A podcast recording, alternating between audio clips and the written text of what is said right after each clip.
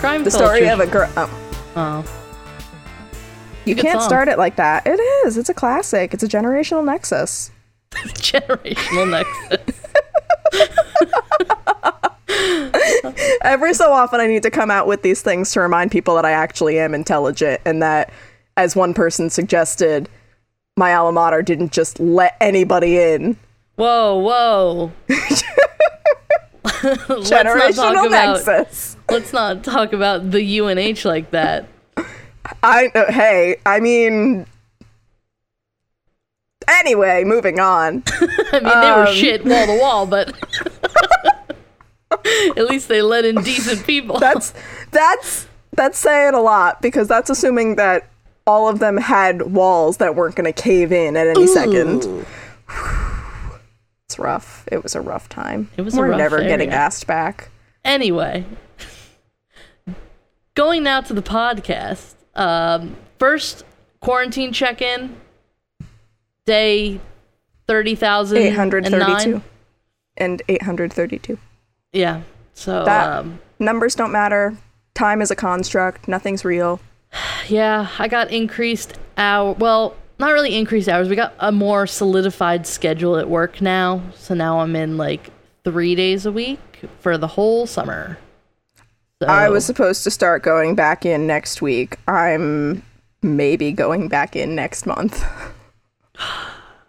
this is some rough shit. Oh, and that's another thing, um, because everybody has been um, relying so much on like this new schedule that everyone is is clinging to to keep themselves sane during this. So we are very sorry about last week's episode's audio issues. You have Uh, no idea. There was Oh, a fumble. God. There was an audio fumble, and um, it should be by now. It should be corrected on all platforms. It is one thousand percent corrected on Spotify and Podbean. A hundred thousand percent. I've triple checked. Um, like, um, I don't have an iPhone, so I don't really listen on iTunes or Apple Podcasts or whatever it is. Um, It's- but if it's it's not working, it's technically Apple Podcasts. Yeah, they changed it. People people up in Apple get pissy now. I don't know. But yeah, Um, Castbox it's and Apple on- Podcasts. Those were the two that were Yeah, giving so us shit. Yeah. Um, sometimes it'll take a little while for the the uh, feed to update after you've replaced an audio file. So if things are still not working, just let us know. That was last week's episode, the Aileen Wuornos episode. Um, so let us know, and we'll try to get in contact with those platforms and see what their deal is. Though the amount of jokes about me talking to myself were Too real. A plus, A plus, and I would know because 99% of them came from me because I have zero respect for myself. It was, I was fun. like, Caitlin's talking to herself. Which time? yes, exactly. Or my favorite was on Facebook, and I left it up because there was I needed to shame myself. I thought I was responding as us to Nicole, one of our listeners, and I was like, Caitlin always talks to herself. And then I happened to like see that I got a laugh react, and I was like, I'm funny. I'm not that funny. I am when I'm Facebook commenting from my own account and not from the crime culture Talking account. in the third person. and so I was like, she also talks in the third person when she's talking about her talking about herself. Perfect. Um, oh god. but uh, yeah, so that's gonna be uh, an oopsie that hopefully never happens again. Um, yell at Elliot. That's all I gotta say. Don't yell at him, but just Uh, yeah, you can yell. send him um, some send him some hate mail. Send him Yeah. some mail. yeah, right. Just mail. the Period. boy is starved for attention. um, so this week I teased at the end of last week's episode. If you heard it, um, but Too this real. week is a wild case. Um, I remember originally hearing about it and being like, that can't possibly be true. And I will preface now there are elements that are like questioned by um, people, by journalists, by people who are involved in the case. So I am giving the story that um, I heard in uh, various articles and also from the um, perpetrator themselves in a documentary about themselves. So if he's lying, he could be lying. I mean, Anything's possible. he's not a great dude, so he could be lying about the whole thing for attention. But this is the case that I just I couldn't not talk about it, and there's a really cool pop culture um, iteration that came out of it. So And that's why we're here, is- really. yeah, I'm not even going to talk about the pop culture yet because I don't know if you know it. So uh, if anyone knows based on just the person's name, congratulations. But we're going to keep it quiet for a second. So this is the story of John Wodowitz. I'm saying What-? Wodowitz. Wodowitz. Wits. Yes, I'm saying that because that is how he pronounces his last name. He Okay. is he has a Polish father and Italian American mother.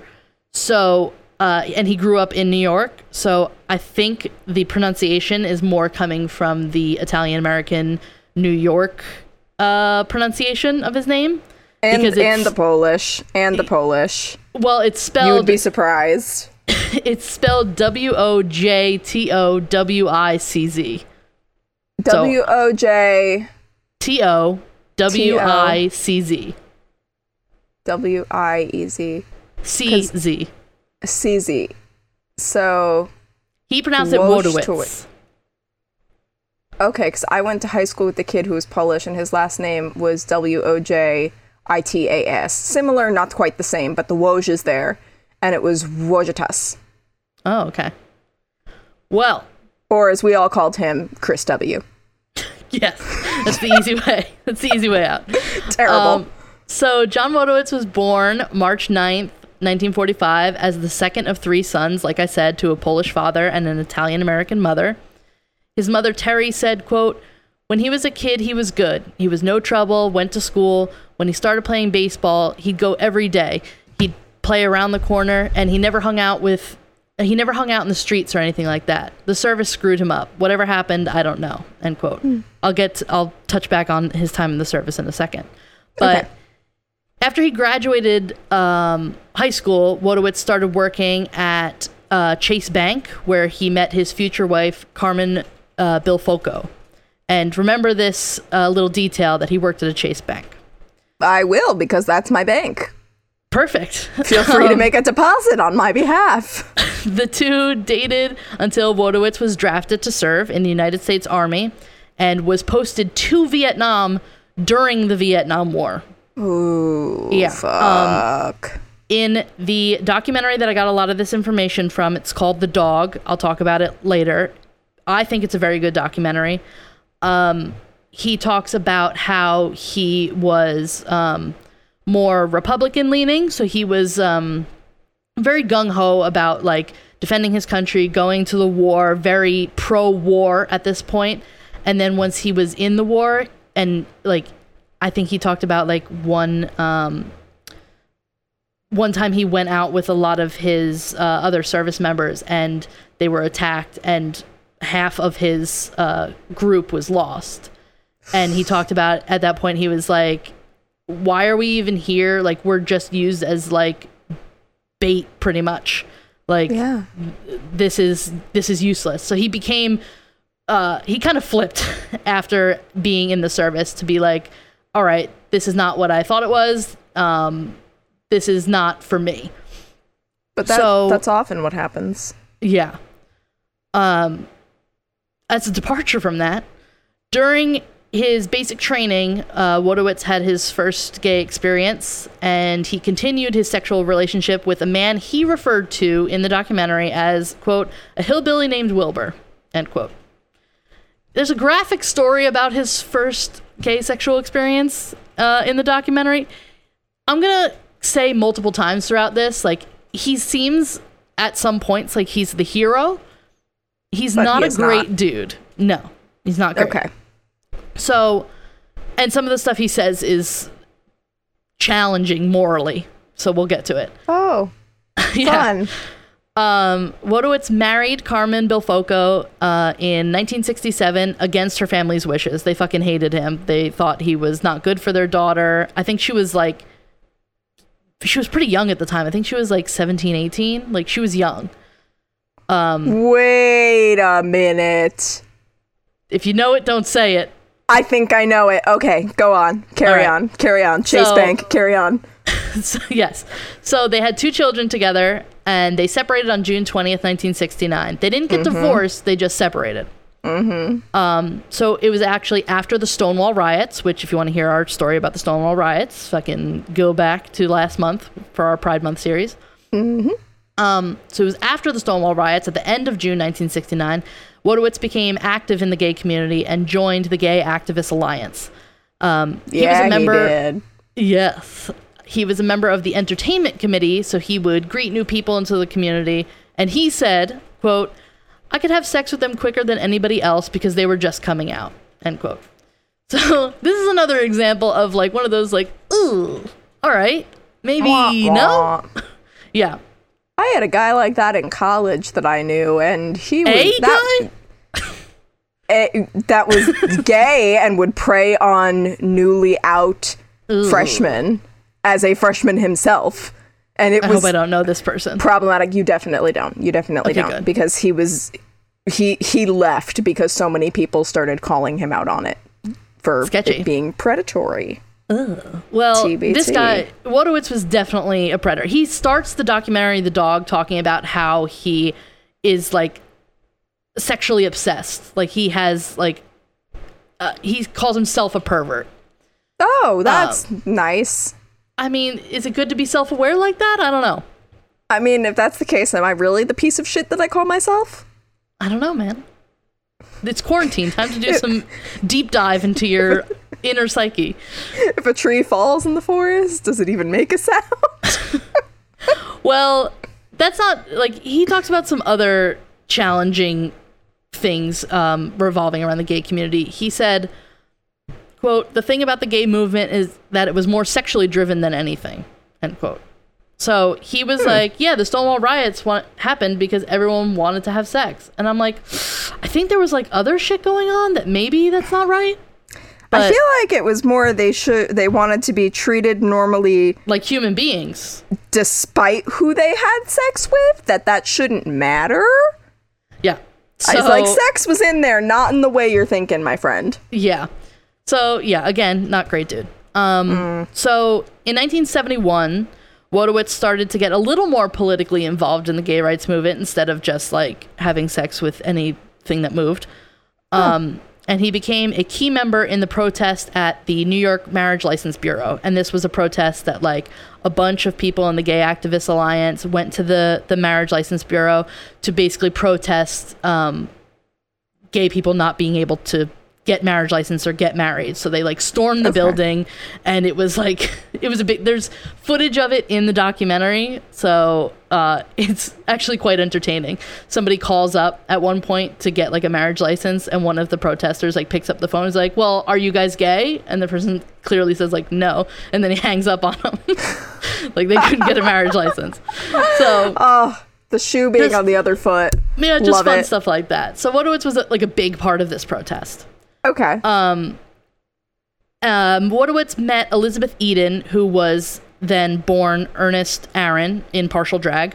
At that point, Uh-huh. you can. O- we talked about people being only able to do partial drag at that point because you could be arrested for being in full drag. I mean, you could be arrested for being in partial drag. You had to have three items of clothing of your gender on. I think was the the rule we talked about in the Stonewall episode. So Elizabeth Eden was in partial drag at this point, and they met at the Feast of San Gennaro in New York City, and this was three days after the marriage license protest. okay. Um, so they started dating, and Wodowitz would bring Eden a, d- a dozen red roses almost every time they saw each other, and he would proudly present her as his lover to like everyone they met. Like he was so happy to be with her, like so proud of her and who she was. Um, Good. and then the two had a very public wedding ceremony that December. So they didn't know each other for too long. Um, they were married by a gay priest in uh, What's in a Name Cafe in the village. Love and it was that. ac- yeah, it was across the street from the NYPD 6 precinct. And um, again, they say in the documentary that um, the the police officers saw a bunch of people like like in wedding outfits and they were they were saying congratulations but didn't get close enough to actually see that like all of the bridesmaids were men in drag and I the bride was the bride was in drag and Oh. it was uh and then they, when they finally found out they're obviously like not chill with it Oh, but I to say love the it. least Oh, but I love it. To be Yeah. quite honest, I mean, there there was a meme going around a while ago, and it was a, a collage of maybe nine people, and they were like, one of these women is actually female, and it was all contestants from RuPaul's Drag Race, and then Yep. for those who watch. Michelle Visage, and everybody was naming anybody else but Michelle Visage in the comments that I read, and everybody's going, "Nope, not that one." Nope, it's number four. Yep. Yes, I'm sure it's number four. yes, it's number four. no, it's not number one. that's wild Hey, I'm telling you, shit's shit's beautiful. i mean they could do their makeup better than i ever could so more power to them. hundred percent. One even some drag kings that I knew, Yeah. just their ability to contour. Fucking A, maybe. it fucked me up. Oh god damn, I Um, could never. So the Gay Activist Alliance filmed their wedding ceremony for their archives, and um, you can see in the documentary some of the footage. And Wodowitz's mother was even there at the ceremony. Like she supported him, she was there for him. It- like it, they Love talk about it more in the documentary that he is definitely a mama's boy. Like I do mean- and say anything for her. She worships the ground he walks on. Like He's an Italian it- New Yorker. definitely, yeah, definitely. Um, so about all right, this is when it starts to get a little sketchy. Aw. About a month after the two were married, Eden first attempted suicide because Wodowitz was against her pursuing a sex change operation. what? So she was still just dressing in drag at this point, identified as a woman, but still just dressing in drag at this point, and wanted to pursue a sex change to be physically, sexually a woman. Hey, your body, um, your choice, girl. Yeah, but he was not into it. So um, Bye. in the yeah in the months that followed eden became more and more desperate. She would attempt to overdose. She cut her wrists. She put her arms through plate glass window just because she was so miserable and like stuck. Like she wanted to have this surgery and her husband was not supportive. Um so That's- Wodowitz and Eden split up in April 1972 because they could not agree on how to carry on with their relationship because of this issue. Um, on her birthday in August, Eden acquired many pills, both legally and illegally, and took all of them. man. She lost consciousness, and when she came to, she was in the hospital. Wodowitz tried to get her discharged, but the doctor said that she couldn't leave, and they were going to give her electroshock therapy to, quote, cure her of her delusions, end quote, because obviously at that time, they thought if you were transgender, you were mentally handicapped in some way. Like you Fuck were not in your right mind. Yeah. Yeah, so, So- let's just electrocute him. That'll help. Yeah. So What could go Wodowitz wrong? said Wodowitz said uh, it was then that he knew that he would have to get Eden out by force. And this is where the crime starts. So Wodowitz met his accomplices at a bar called Old Jimmy's. And his accomplices were going to be 20 year old Bobby Westenberg. And he was offered $50,000 to help get Eden out of the psychiatric hospital. And the second person was 18 year old Sal Naturile, uh, who I think real last name was Masterson. There's like some confusion of that in the the documentary that I didn't really understand. But he's referred to as Sal Naturile in all other articles that I found. And he was a fugitive from New Jersey. Hey, Aw. Um, good old Jersey. Technically, Michael's a fugitive from New Jersey. I'm a fugitive from Connecticut. We Anybody that leaves is a fugitivated fugitive. all the way to California. exactly. So, uh, the plan was that they were going to rob a bank. And do you know what movie I'm talking about yet? I don't know the movie, but I know the story. Okay, good. So the three men went to go get guns, and then they spent the night at the Golden Nugget uh, motel. And in the documentary, just to again illustrate that Wodowitz is not a chill dude, there was some weird, like, sexual, rapey story at this point, like in the documentary. Yeah, not great. So I'm going to leave that part out, but definitely know that not great. Still not chill, dude. Yeah, No, got it. No, Ugh, still not gross. great. So intentions may be good, as I will get to, but maybe not. I don't know. Clouded. Yeah. So the next day, after they left the motel, the three of them went to go see the movie The Godfather before they went to the robbery, and they wanted to get themselves pumped up. So in their like in their like robbery note, um, they at the end it said, "This is an offer you can't refuse." Signed the boys because they Oh, just got like so sakes. into the movie. So Um, is that who ghost wrote JonBenét's mother's ransom note for her daughter? Those three guys with all the no. movie quotes? Because there was there was more eloquency in that note that this one's This is years later. They had time. They had time to like better their writing styles. I guess maybe I don't know. But their signature would be movie quotes. Yeah. Um. So then they go to some banks, and this is literally like a cartoon because things couldn't go worse. So the first one that they went to, Westenberg and Trally got out of the car, um, and then there was a large bang. And it's because one of the men had dropped one of the shotguns and it went off just in a busy New York City street as soon as they got out of the car. So obviously everyone looks, so they they can't rob that bank. Is Yakety Sax copywritten? And if not, Elliot, can we put that under this? Yeah, right. Uh, it gets worse though. So Hey. um, Wodowitz told them you got to get back in the car, and then they drove away. And Wodowitz said of this event, "quote All these people are standing there looking at us, but you know who's gonna say anything? Oh, you dropped your shotgun, right? We were gone in the wind." End quote. um, so the next bank that they went to, one of Westenberg's mother's friends said hi to them as they were walking in. She was like, she was in the bank, so they were like, "Whoop, turn around." No, Uh, because then she'll tell my mom. Yeah, exactly. So they were like, "Oh, we got to pick a different place." So then the next bank that they went to, they d- tried to do a dry run of their like getaway, and they ended up hitting a car. Yeah, Oh my this god. This is three ba- three attempts now that they were like, "Guys, we got to get our shit together." That's because in comedy it's the rule of three. Yeah, exactly. We need we need we need to laugh at them. It's Yeah. what the universe wanted. Oh my god. Clearly not seasoned professionals at the bank robbery game. Clearly not giving up when they're ahead. No. Um, so they didn't want the cops to come and see all the guns that they had in their car, so they left like a note on the person's windshield and said that they would make it up to them.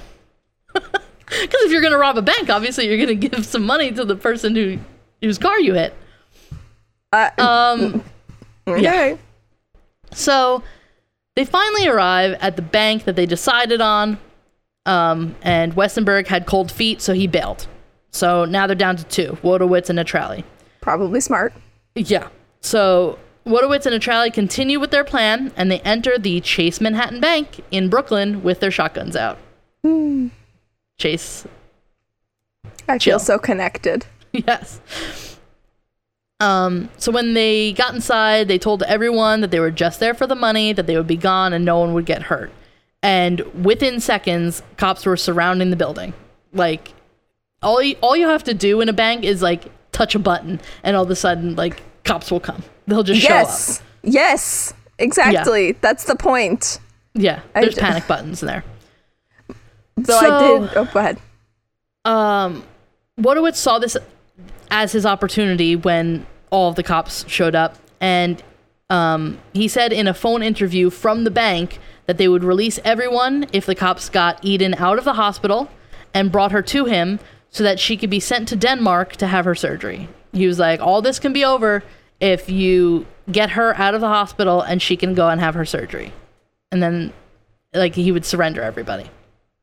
Um, so this turned Wodowitz from a selfish criminal into a selfless husband um, in the eyes of everyone watching on TV, which I will get to in a second because it became And a every huge girl thing. on Tumblr many Yes. years later. Yep, I will get to that.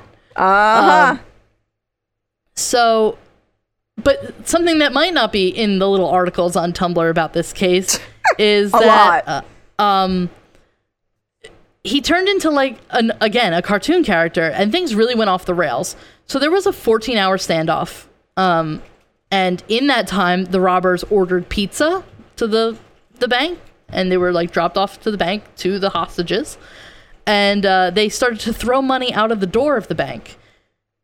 And um Daily News reporter Robert Kappstatter, uh, who was actually the first person to interview Wodowitz, um, he got into um, the office of the Daily News and like they had heard that this was like there was a robbery going on, and um, his uh, superiors were like get information on this. So he was like, let me just call the bank, see what happens. So he Yeah. called. He just called the bank, and Wodowitz picked up. And like that's the first interview of this case is that he just talked to him on the phone of the bank. Um, so he was the first person to get to talk to him about what was going on. And while all this was happening on TV and everything, um, he said, quote, it's the little man against the system, the little man trying to do something good. Banks? Who loves banks here? Anybody love a bank? But I don't think he was trying to play the crowd. He was too involved in getting him and Sal out of there alive. End quote.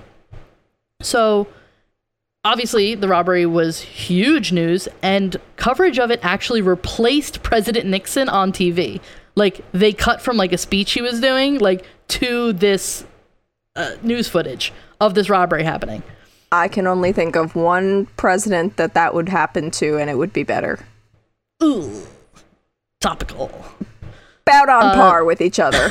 yes so the scene drew crowds uh, in the hundreds along with multiple news crews and tons of police like an overkill of police and while Naturile stayed in the building with the hostages, Wodowitz kind of became the face of the operation. He was the one that was on camera, the one at the door, like yelling back and forth to the police pretty much the whole time. Um, there's like more articles and um, video footage of the actual like 14 hour standoff itself, but I'm just gonna jump ahead to when the standoff came to an end around like 3:30 in the morning. Wodowitz and Naturile demanded a plane at Kennedy Airport and a car to take them there with all of the hostages. The car arrived at the bank with an FBI agent at the wheel, and the car carrying the robbers and all their hostages was followed by countless police and family members of the hostages. Uh, I think in the documentary they say there was a caravan of like 40 cars following them to the airport. And when they arrived at the airport, before anyone can get out of the car, um, the two men were charged, and there was a scuffle, and Naturile was shot and killed. And that's when Wodowitz surrendered. Oh shit. So, after all that, Wodowitz was taken to the FBI headquarters in New York City and interviewed. According to him, um, the agents didn't believe his reason for robbing the bank, that was to get Eden the sex change. Um, so that's what he put in his confession. And um, since they didn't believe him, he was, I guess, told to confess something else, or like he thought he had to make up a story. But the actual confession that he signed stated that the vice president of Chase Manhattan uh, told him what to do to rob the bank. So it seemed like this was more of like an inside job type thing. How many This is the people does he have involved?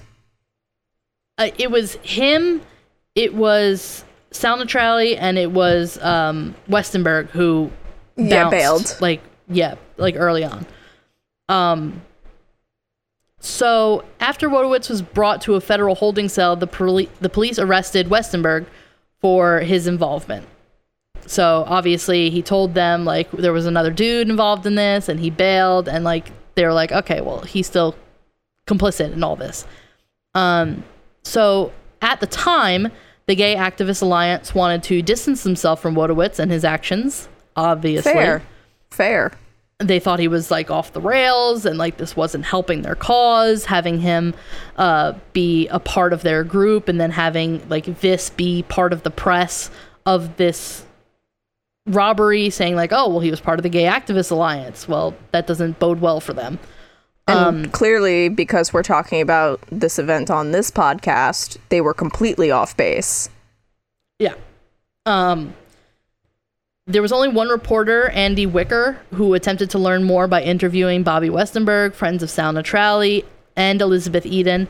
And um, as they started to get more information, this kind of put Eden's story in the forefront. Like people were interested as why why is this guy trying to rob a bank? And he said he was robbing the bank to get money for his lover's uh, sexual reassignment surgery. So people were like, "Who is this person?" So um, she was interviewed a lot. She had she was on some like talk shows and everything. Uh, there's footage of it in the um, in the documentary. Um, so soon, because of how crazy this case was, there was talk about making a movie about the crime. And Wojtowicz initially refused to sign the rights, but Eden pleaded with him to go through with it so that she could use the money for her surgery, and Wojtowicz agreed. Um, Eden had her sexual reassignment surgery on March 27th, 1973. Shortly after was the last time that she saw uh, Wojtowicz for a very long time. They years later had um, an interview together, but um, she said that her doctors and therapists agreed that their relationship would not be healthy or helpful and that she needed to move on and start a new life. And about a month later, at the end of April, after going to confession and receiving communion, uh, Wojtowicz slit his wrists in the bathroom. He was found unconscious and brought to the hospital. Shortly after, he was brought in for his sentencing. And it was at this hearing that he made a statement that said, quote, Love is a very strange thing. Some feel it more deeply than others do. I love my wife Carmen, my son, my daughter, my mother, and I love Ernie, who was Elizabeth Eden. Right. I love all of them. I know it was wrong to rob that bank, but what is money compared to human life? End quote. And he talks like very impassioned uh, at this point in the um, in the documentary that he like confronted the uh, the judge at the sentencing, saying like, "Are you married? Do you love your wife? Yes. Well, if she needed something, wouldn't you do this for her?" And the judge says like, "No, I wouldn't rob a bank for for something like this." And he's like, "Well, then you don't fucking love your wife. You don't because I did it." And like it, he gets he gets very heated at this point, Oh um, boy. kind of making him out to be uh, the hero of the story. For anybody listening, if you find yourself in front of a judge, perhaps curse 'em out? if you're trying to plead your case. Also, don't say that they don't love their spouse as much as you love yours, clearly. Like, let's not insult the person wh- who's Doing the determining your fate. yeah Shall we? Shall Yeah. Can we make that like deal? Pinky promise? So he was sentenced to 20 years at Lewisburg Federal Pr- Federal Penitentiary, of which he served five years. And in prison, he met and married fellow inmate and jailhouse lawyer George Heath, who he would refer to later on as his wife, which was. i- His relationships are very confusing to me. At this point, he's still not fully divorced from his wife, Carmen. So, The- I uh, don't know. Uh, uh, yeah. Okay. So in 1978, Wojtowicz had his sentence reduced. Um, well, and he was released with Heath. The two stayed at Wojtowicz's parents' apartment, but were threatened to return to jail if they didn't get work. So they're like, "You can, you're out, but you have to get work. If you're not working, then you have to go back to jail." And uh, Wojtowicz, who, like I said, was a bank teller for eight years, he went to the Chase Manhattan Bank that he robbed to apply to be a security guard. no fucking way. Yeah. And Oh, he said God. that the movie that uh, was made about his crime, which I'll get to in a second, was his reference. No. Yeah. And he reasoned that no one would rob the bank that he was guarding, and uh, he could sign autographs for people who were opening new accounts. That was his read pitch. the room. yeah. Oh So- no. Three weeks later, he received uh, a notice that he was denied. So, yeah, clearly. I'm surprised it took three weeks and not like Um, yeah. a minute. I know. No, the sorry. Bye. Uh, I didn't write about this in my uh, outline, but like towards the the end of the uh, the documentary, he like he like puts on a T-shirt that says "I robbed this bank." And literally, like, stands outside the the Chase Manhattan Bank and like will sign autographs to people, being like, "Are you the real uh, Al Pacino in the movie?" And he's like, "Yeah." Um, so that's how he kind of like bolstered up his fame. Like he was very proud of himself for everything that came out of his crime. So he John Bobbited himself. Yeah. So here's the real thing that if a lot of people have followed this case or know like a lot more about it or done a ton of research in it, are probably screaming the entire way through. But it's the actual motive of the crime itself. So some people, including Elizabeth Eden and Village Voice reporter Arthur Bell, believe that Eden's sex change was not the real motive for the robbery.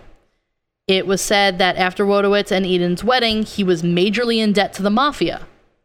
Oh. So Eden also said that at the time between the couple's split from their argument and her suicide attempt on their birthday, they were split for like a couple months.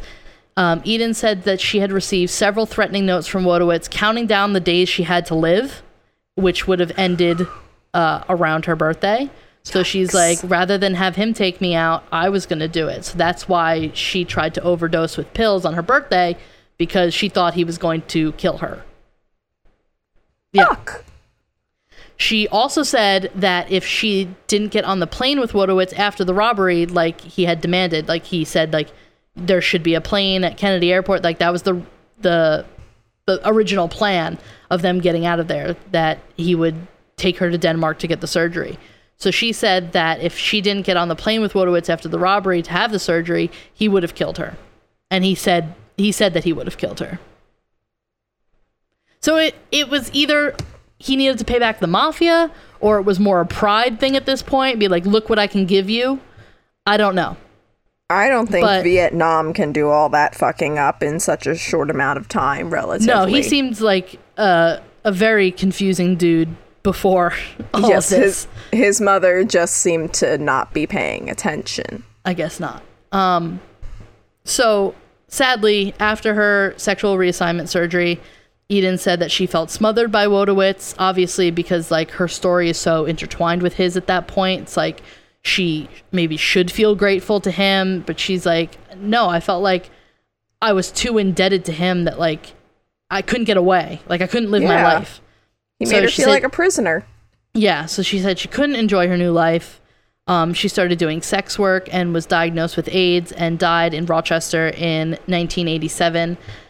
Um, Wojtowicz attended her funeral and delivered her eulogy. What? So, yeah, so I guess even after death, she Can't get away couldn't from shake him. it. Yeah. Yeah, Jesus Christ. Yeah. So what in the? Uh, I think there's uh, actually one or two more other documentaries that I don't have on my list, but the main one that I got a lot of this information from is from a documentary called The Dog. And every website I saw said a different release date. So it's anytime between 2012 and 2014, I guess. It has, because Oh, sometimes it's like public release versus Yeah. like limited release and Or all that was, like, bullshit. it was released in one country but not another. So yeah. I don't know exactly when it came out, sometime in that time frame. it's out. It's out. You can watch it. You can actually watch it for free on Tubi. T U B I. Oh, I know. I love Tubi. Yes. So you can watch it for free there, either online or on your smart TV app, whatever it is. Um, that's how I watched it. The Rotten Tomatoes score is 91%. It's pretty good. Audience score of 69% and a Google score of 86%. IMDb 6.5 out of 10. Not bad. Not bad. Not too bad. No, not too bad. I thought it was pretty good. I liked it. I mean, he's a hard person to, like he's a hard person to really like. He's But, definitely a character. Yes, If you hear him- something to like think of to If you hear understand. him speak, he's definitely a character. He's he's definitely who he is. Oh Um, man. And the critics' consensus says, quote, fascinating, evocative, and unconventional in its subject, the dog offers a colorful window into the real life story behind a classic film. End quote. And that classic film, if you've been uh, playing along, is Dog Day Afternoon, 1975, starring Al Pacino. Wasn't Al um, Pacino in Godfather in The Godfather as well? Yes, he was. The movie he watched on the day of the robbery. Yup. Yup. Just oh, full circle. We love. we circle. stand. Um, Also, so oh, go ahead. no, you go. I was gonna Um, get into all the. I was gonna say was that Al Pacino and Arthur Bell also tied in to another case we just did, if Which you one? remember correctly. I don't remember anything. My mind is Swiss cheese. Honestly, quarantine will do that to you. To to be Yeah. to be fully honest. Um, no, so a couple of weeks ago we did an episode on. Hang on, I'm pulling it up. While Caitlin's looking for that, um, the scores for Dog Day Afternoon. It's from 1975. It has a Rotten Tomato score of 95%, an audience score of 90%, Google score of 91%, and an 8 out of 10 on IMDb. So almost like across all platforms, pretty much univer- universally loved. It, everyone liked this movie. critics and audiences. The critics' consensus is, quote, framed by great work from the director Sidney Lumet and fueled by a gripping performance from Al Pacino, Dog Day Afternoon offers a finely detailed snapshot of people in crisis with tension-soaked drama shaded in black humor, end quote. Yeah, And that's that. that's that. I vaguely remember my dad watching this movie. Yeah. Um, yeah.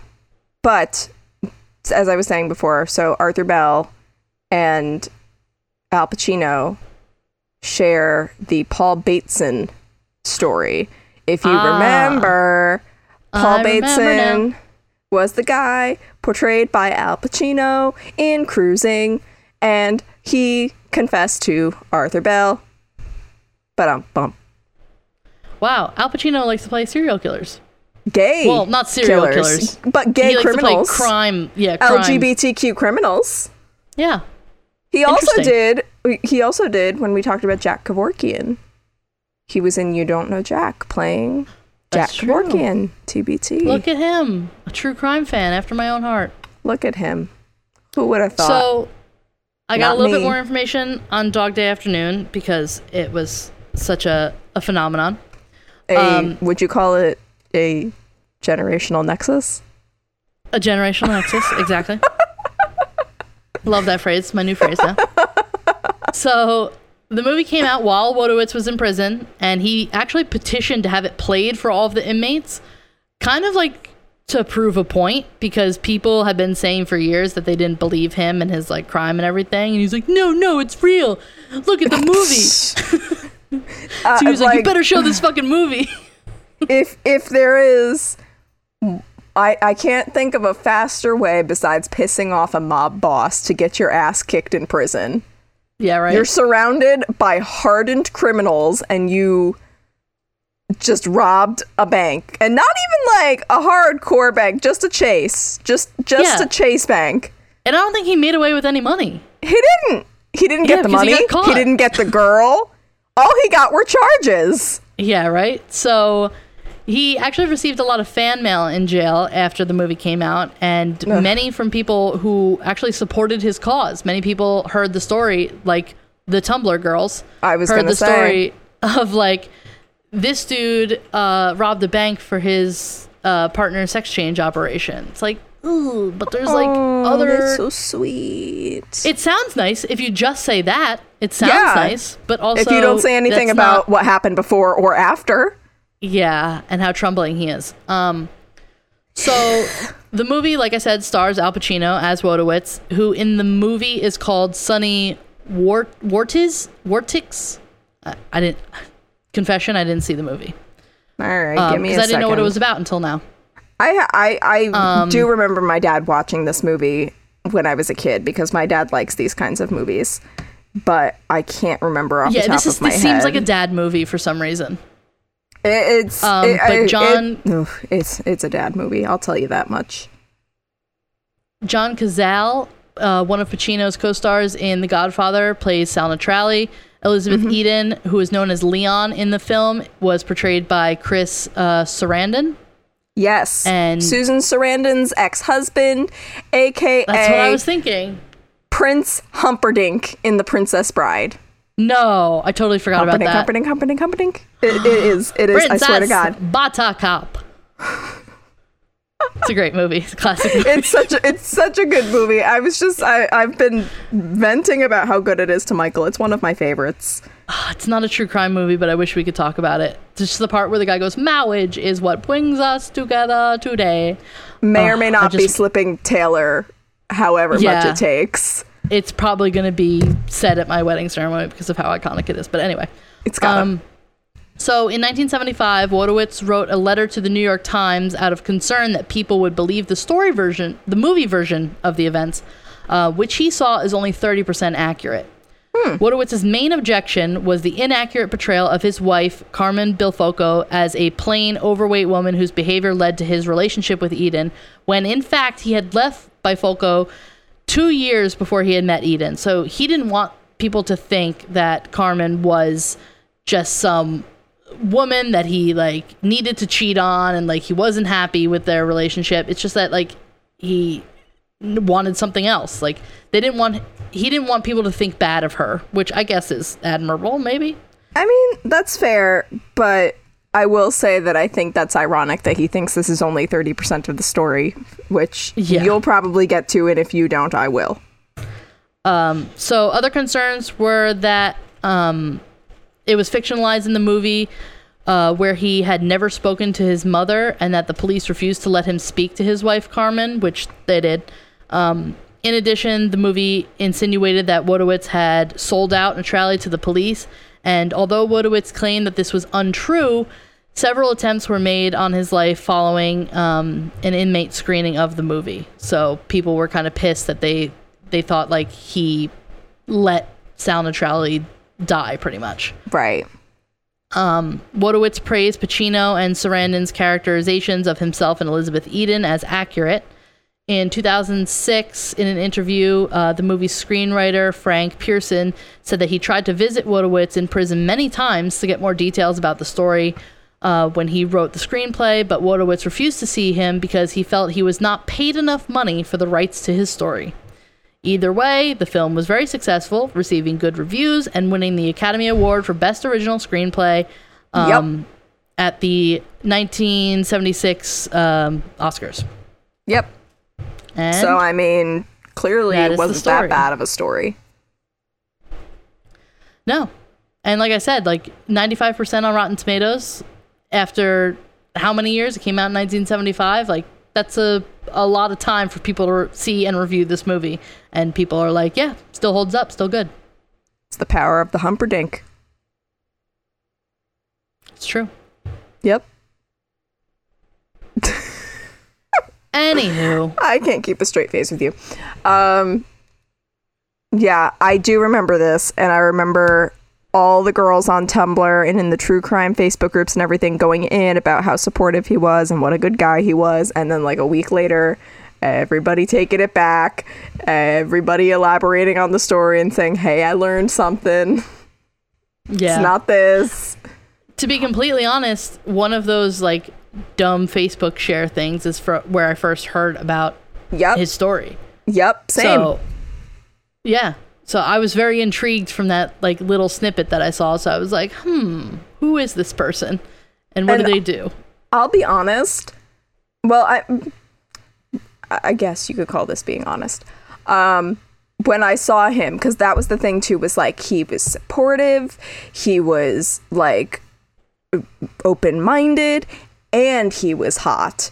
Yep. And at about the same time that it came out that he was not as good a dude as everybody at first glance thought he was, yeah, also other photos of him came out. And while he definitely worked his angles and the whole like bad boy, tortured soul yeah. look with the biting of the lip in his Mugshot. mugshot. Thank you. I was gonna call them headshots, and I was like, no, no, Not quite. That's not it. Not it. No, no, no. Um, yeah. Other photos paint a much different picture. I don't know if it's because he was next to Eden, who even pre-op looked like a goddess. Yeah, But- there was a there was an interview, like a black and white interview, I think with um, that uh, Randy Wicker guy that I had talked about, that actually bothered to talk to everyone involved in the case. And she sat down with him uh, for an interview and just looked like fucking gorgeous. And I'm like, girl, get it. Gorgeous and also pre-op, I guess, because I didn't mean to say that she was pretty despite not having her operation. What I mean Yeah, is yeah, that she was it. passing. She she looked like he just picked up a model off a runway in Scandinavia and just and you look at them together and you're like how? Why? Yeah. it's like it's like Chrissy Brinkley and jo- and Billy Joel. It's like that whole also, thing. but also, I mean, obviously, I'm not part of uh, this community, but I feel like the drag community has come uh, a lot farther since 1971 when uh, Elizabeth Eden was um, starting drag, and like there are some photos of old drag that looks uh, rudimentary and not as refined as it does now. But Elizabeth Eden looks like she has got her shit on lock and Mm-hmm. knows how to do her fucking whole look and is gorgeous. knows her And- angles beyond a mugshot Yeah, and it's very sad that like her story kind of just got like sucked in with John Wojtowicz and like she couldn't get out.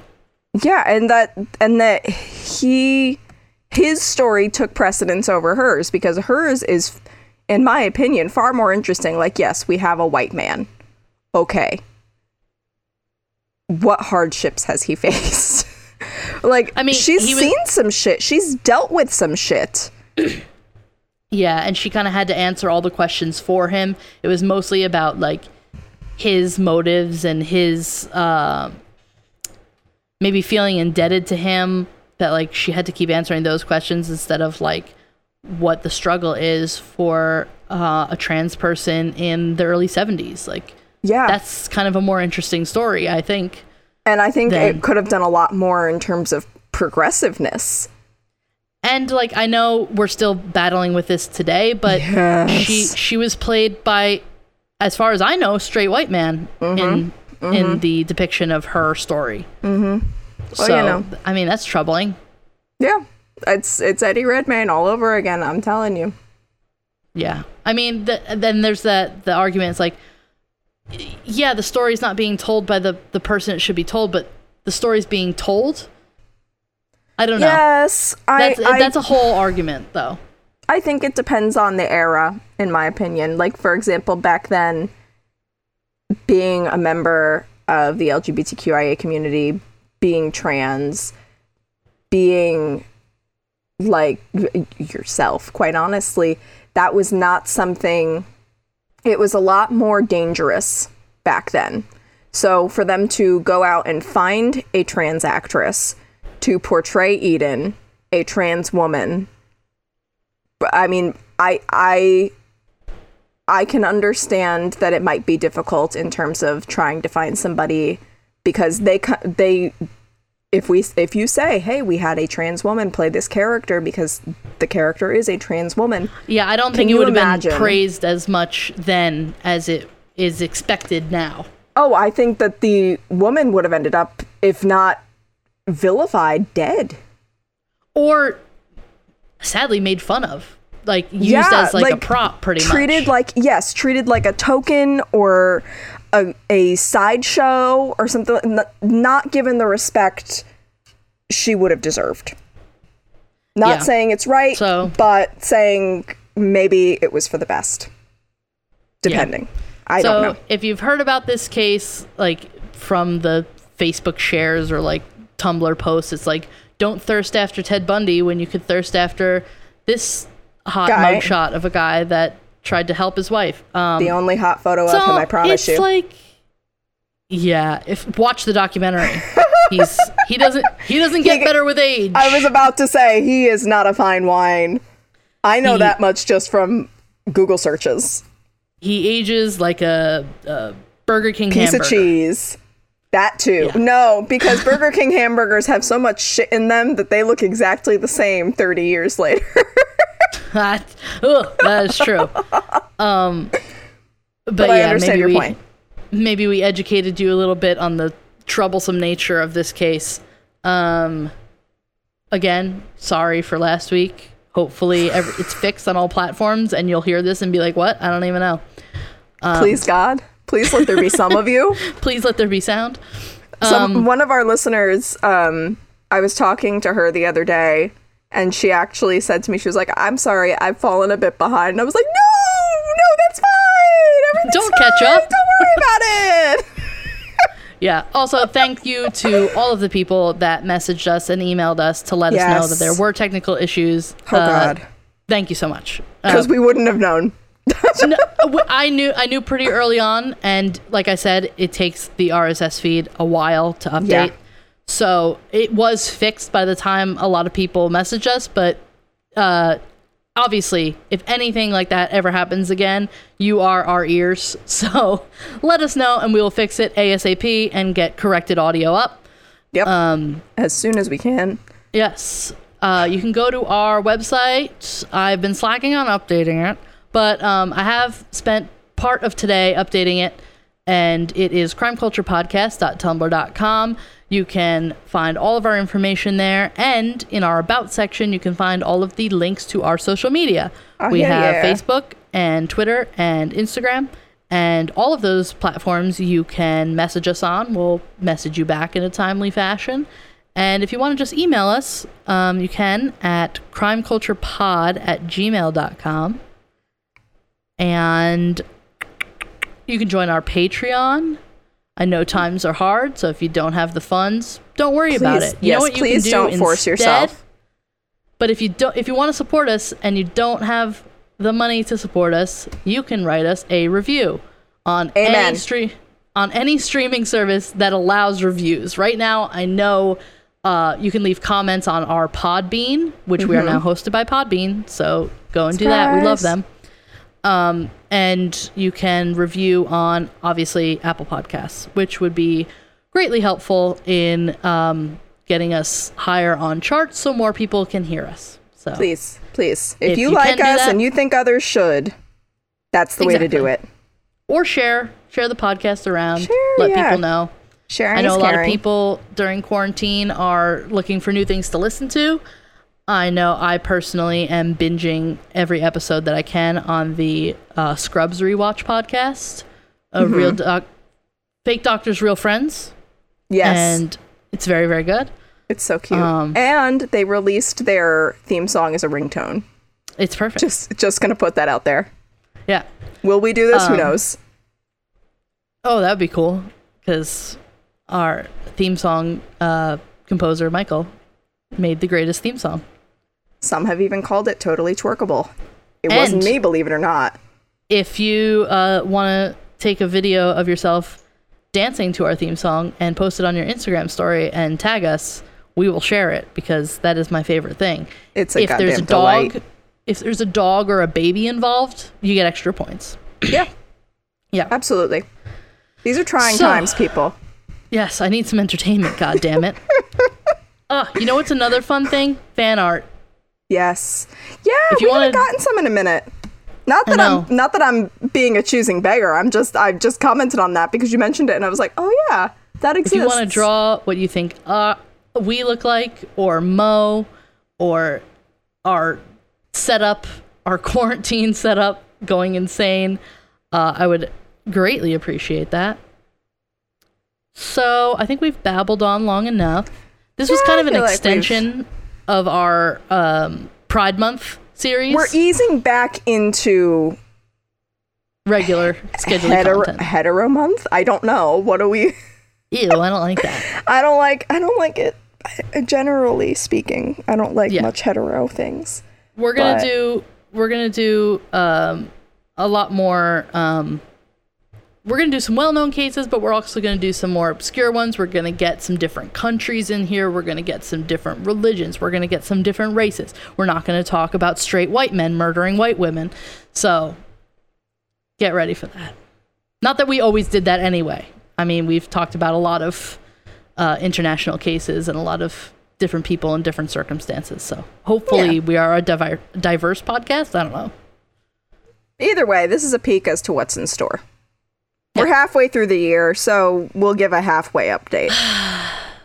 I know. it made me really depressed to hear that. So, I know, I know. It hurt me too, trust. yeah, the tweet. Um, we're halfway through 2020, and I think I've enjoyed 12 days. That resonated with me hardcore. I think I remember 12 days. All my days run together. Truly. Truly. Somebody somebody told us the other day that they figure out what day of the week it is based on what podcast has been released and th- only 100%. then did I realize that's what I do. I'm like, "Oh, okay. Must be this day." Like I do it. I do it. Yeah, I even have my uh my work alarm like scheduled, so I know I don't have to like turn on the alarm to remember. Yeah, so if the alarm goes off one morning, I was like, oh, I have to go to work. Oh, it's a Wednesday already. Anyway, like Yeah, I said, we we've babbled, too enough. long, Yep. and we will see you next Tuesday. Ah. Bye. Okay, bye.